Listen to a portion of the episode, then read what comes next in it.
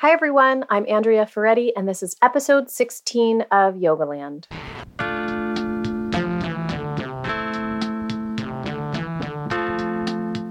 My guest today is Catherine Priore. Catherine is the founder of Headstand, a nonprofit organization in the San Francisco Bay Area that offers yoga and mindfulness programs to kids who attend low income schools. One of the reasons I started Yogaland was to highlight and provide a platform for people who are integrating yogic practices into modern life. I know that there are a lot of yoga teaching programs out there in schools, and I can think of no better way to bring yoga into our culture than to start with young kids. So if you're out there on the front lines teaching yoga to kids, I want to thank you and I applaud you. I've known Catherine for a long time, and just recently she asked me to start helping on Headstand's board, so I'm thrilled to be able to start doing that soon. There are a few things that make Headstand unique. The first is that the yoga classes are part of the curriculum. So these are not after school programs or just one off units. These are 40 week programs that are in accordance with the school's curriculum. The other thing I love about Headstand is that the mental and emotional techniques are emphasized as much as the physical in a very systematic, organized way. And I asked Catherine about that in our interview, so she'll explain that more. Headstand works with kids in economically underserved communities. So, kids who are faced with challenging circumstances and toxic stress every day, and who really need tools to cope with those circumstances. This interview with Catherine left me so hopeful. She's such a thoughtful person, she's a skillful educator, and she understands that she's bringing potentially very profound transformation to kids who need it the most. So, I hope you enjoy listening to it. I'm sure you'll be as inspired as I am. So, part of Headstand's mission is to help children in economically underserved communities combat the stress that goes with that life. So, what kinds of stress do you see the children going through at your schools? Well, toxic stress is a response that occurs when a child experiences strong, frequent, or prolonged adversity. That could be anything like physical or emotional abuse, chronic neglect, caregiver substance abuse, mental illness, exposure to violence, and oftentimes just the accumulated burdens of family economic hardship without adequate adult support. So we see children in our schools who are food insecure, they're sleep deprived, and often it results in an inability to uncover their own innate resilience, their confidence, and their personal strength. Like on a very, very basic level, it must make it very hard for them to learn. Exactly. It really interferes with the foundation learning. We believe that all children deserve the chance to learn and to negotiate a life rich with choices. But for so many of our kids living in poverty, external factors trigger a state of fight or flight. And we see that that state is semi permanent. You know, it's not solidified in our students, but they are temporarily unable to focus on anything else when suffering from toxic stress in many cases. So, do you feel that by kind of, you know, introducing kids to yoga and which has this benefit of of stimulating the relaxation response. Do you feel like by introducing it to people at this young age that's age of being a child that they have more of a chance of uncovering what you refer to as that innate resilience that innate human resilience? Do you see that happening? Absolutely. Over and over again. You know uh, in addition to the academic skills that they're taught in our schools we we believe that students can and will develop skills early on in life to help them process and regulate complex emotions and to manage persistent stress. Yeah. Oh my gosh. Do you have any information about how this kind of trauma and toxic stress affects like brain development? Or can you describe kind of what you see when kids first start the yoga classes in terms of their behavior, how that might play out? Yeah, absolutely. You know, I would point everyone in the direction of local woman in the Bay Area named Nadine Burke Harris. She's a brilliant pediatrician doing groundbreaking work in Bayview Hunters Point on toxic stress and she has an incredible TED talk. If you oh great her work, she's very inspiring, and I think a global leader in working with children's to combat toxic stress. But you know, on a specific headstand level, when we encounter students in our classes, the way that might play out in everyday life in school is just an inability to focus, fidgety, sometimes perhaps defiant behavior coming towards a teacher or peers. And I think an incredibly important part of the job of teaching mindfulness and yoga in schools is for teachers to know how to self regulate and to manage behavior and to see behavior as communication. Hmm. So, communication and, you know, as much as possible respond to that communication without judgment. Oh my gosh, I need to do that with my own daughter. I'm totally serious. I totally empathize with that. Yeah. yeah. I mean, so can you talk a little bit more about that? So, are you saying that, like, because children don't necessarily have the um, vocabulary to communicate their, or even like the ability to identify what they're going through emotionally, that it plays out in their behavior and you have to kind of read that? I every day, every minute. yeah. Yeah. I think it's crucial to the success of our own program. And I think it's crucial to the success of learning in general across the board, K to 12. You know, oftentimes we are asking our kids to behave in a certain way. And if they behave this way, then they're good and they are perceived as learning. What we don't often make space for is to take a deep breath ourselves, witness this behavior, and respond with compassion. Respond in a way that says, okay, there, there must be something happening for you today. Right. So when you talk about self-regulation, you are actually referring to like your yoga teachers have to be good at self-regulation before they walk into the room to teach. Yes. Yeah. That's amazing. At first I thought you were referring to the kids self-regulation, but no, you're I mean that's yeah, it's important. Yeah.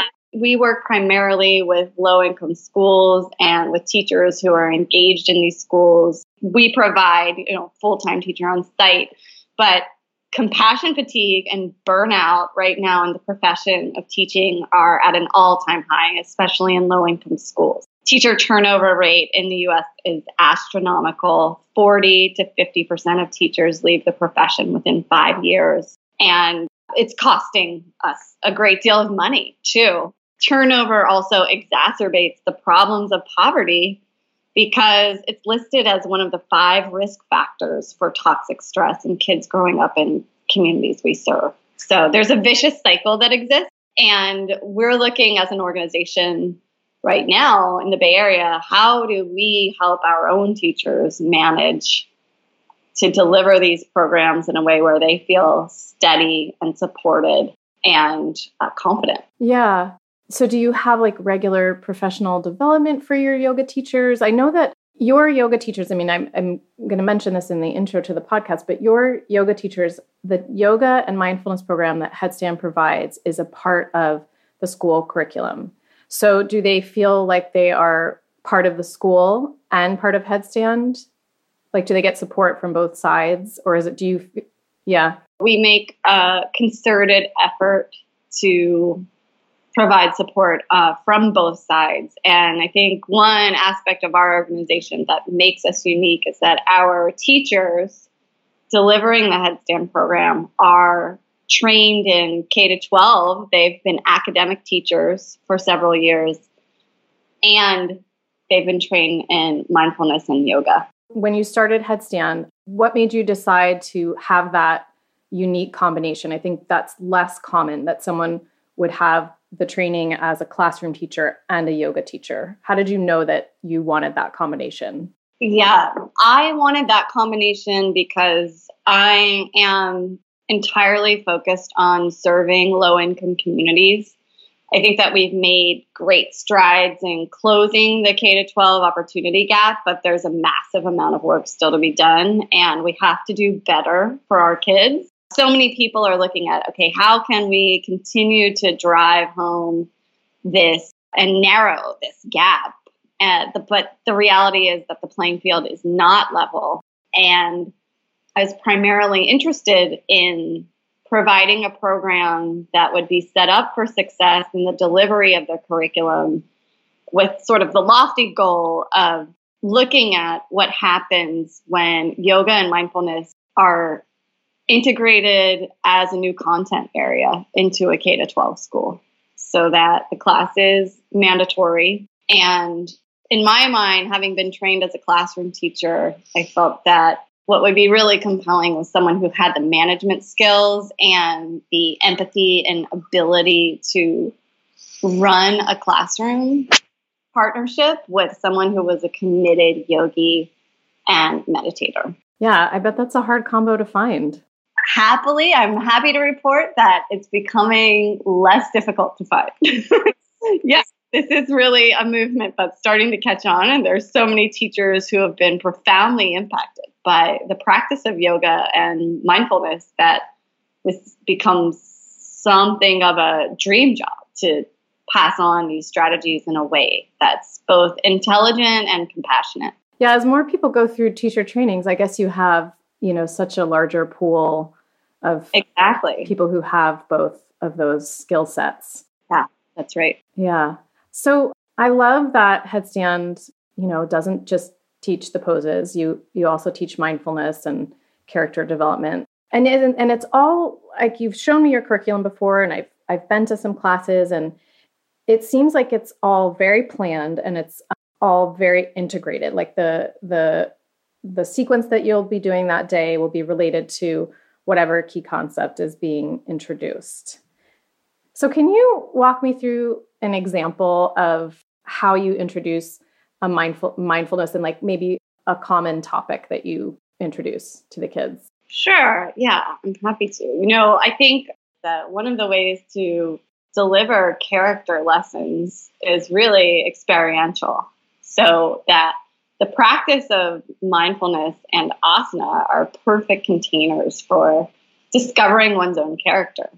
It gives space and time to reflect and, like I said earlier, build that resilience that's so crucial to defining our character. So, for example, one lesson might focus on the idea of perseverance and grit, but we might introduce that. I've introduced this concept of five minutes drama free.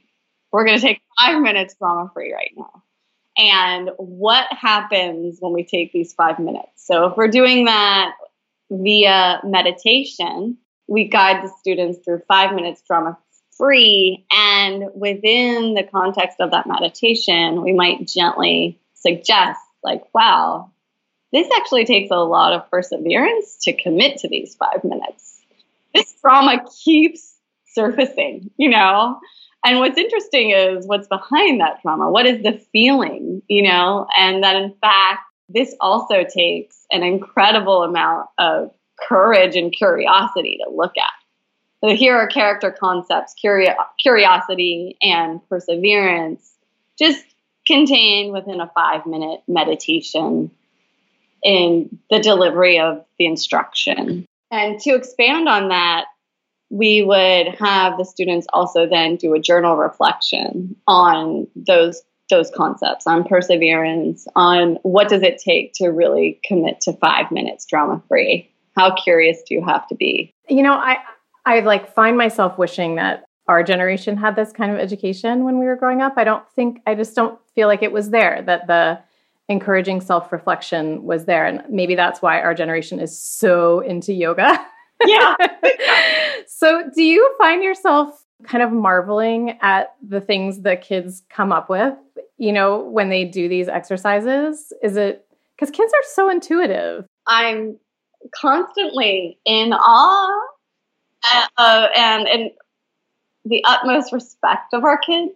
They they truly are intuitive I had a group of fifth graders early on that I was teaching, and it was what I considered to be sort of a magical classroom. We just had this connection, and they were eager to engage with yoga in a way that some of my other seventh grade classes were not. So it was nice to have that during my school day. And early on, I asked the kids to describe after rest pose, that's what we call Shavasana, how are you feeling in this moment? And just describe it with one word.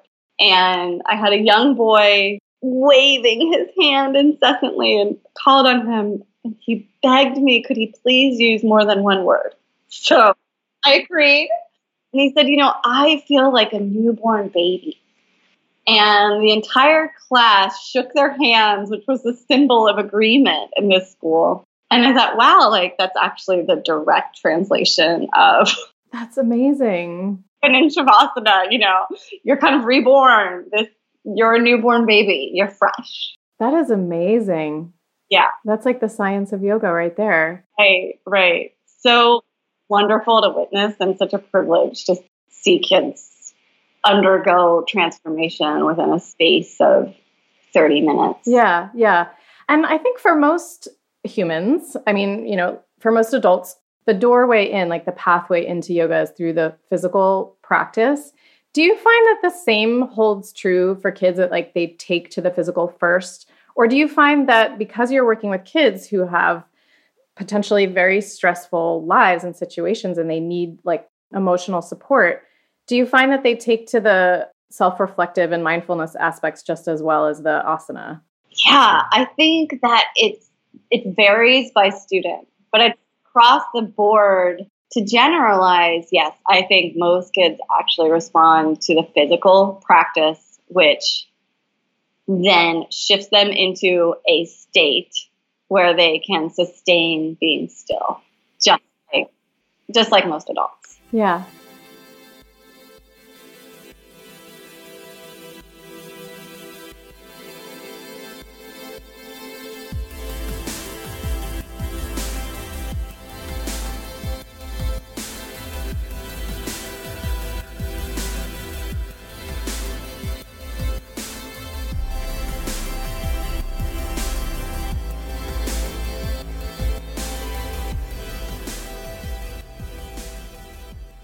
KIPP schools are, you know, they're they're very results oriented schools. Like they have lots of goals and and statistics. Do you have any um, statistics along those lines or anecdotes overall about how Headstand has helped students over the past eight years? We do. Yeah, we have some exciting research happening now.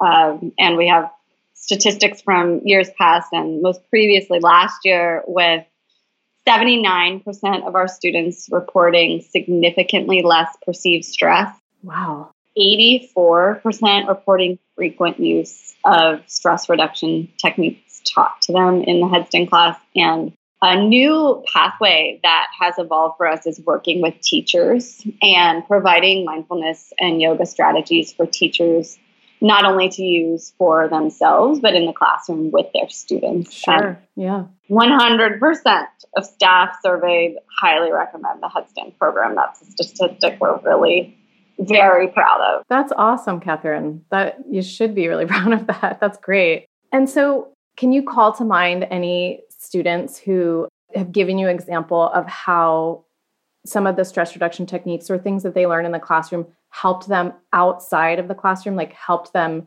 navigate their neighborhood or their family life or whatever stressful thing they have to go through?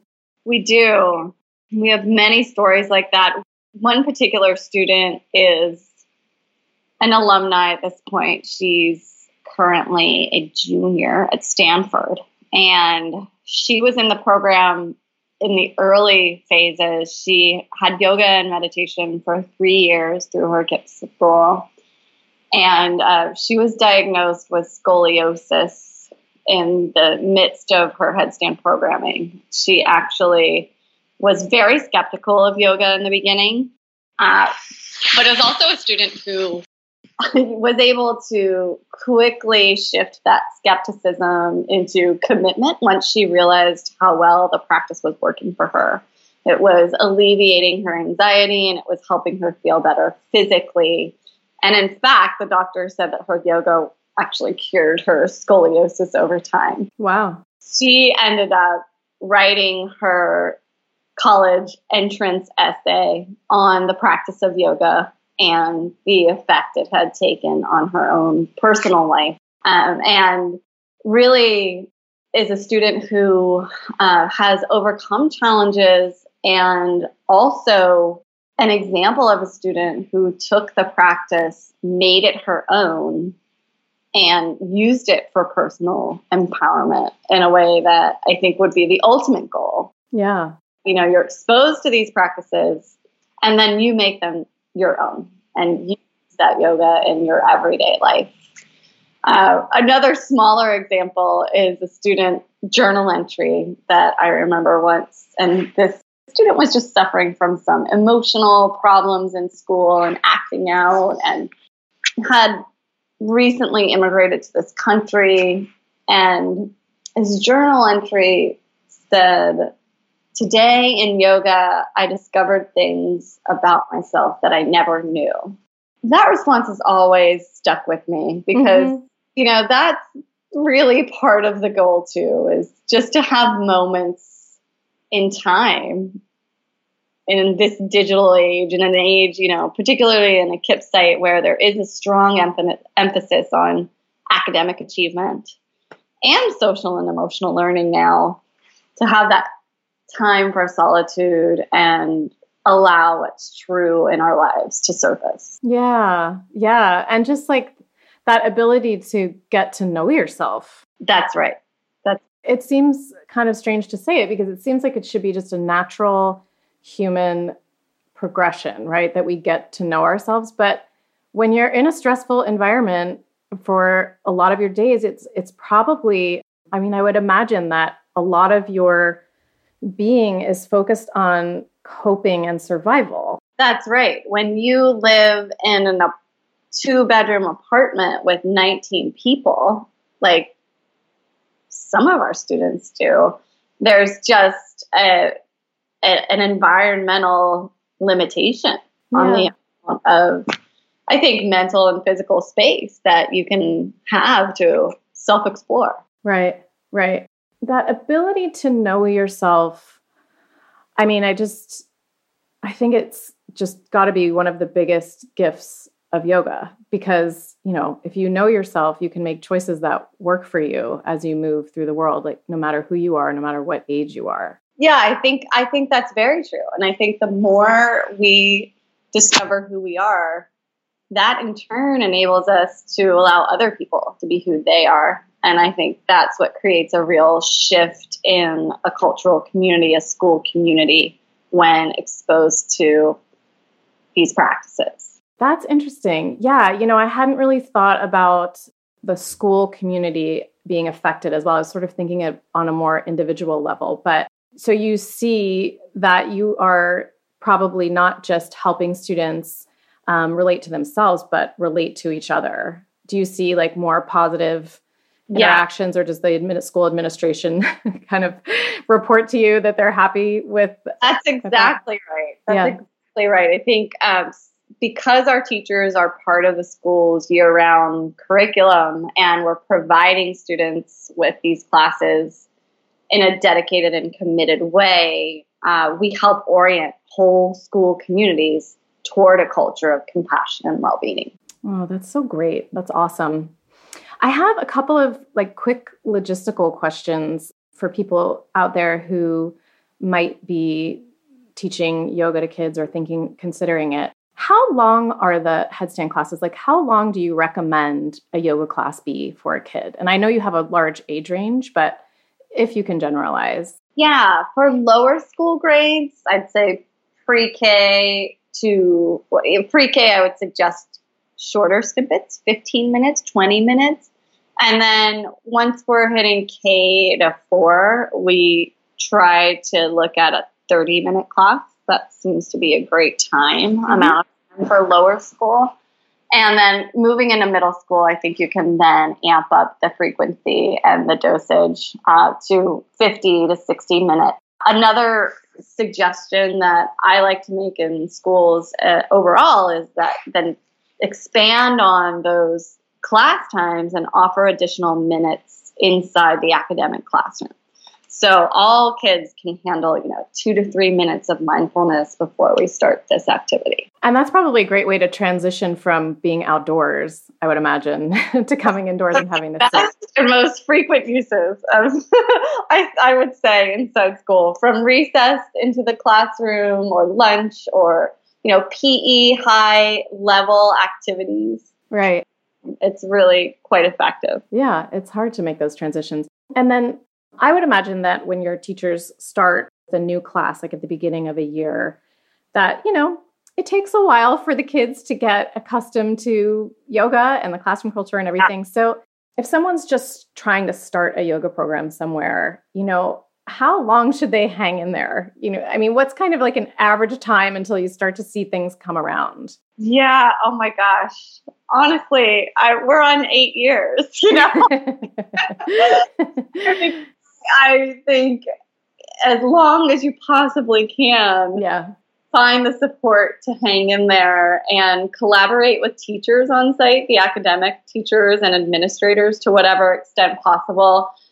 In a nutshell, I always say the first three months really are critical and crucial. That's when, as a teacher, you have to be very organized, establish routines and systems, build relationships first and foremost with your kids. Mm-hmm. And uh, you'll see that pay off yeah. really well within uh, within about three months. Uh huh. Okay, yeah.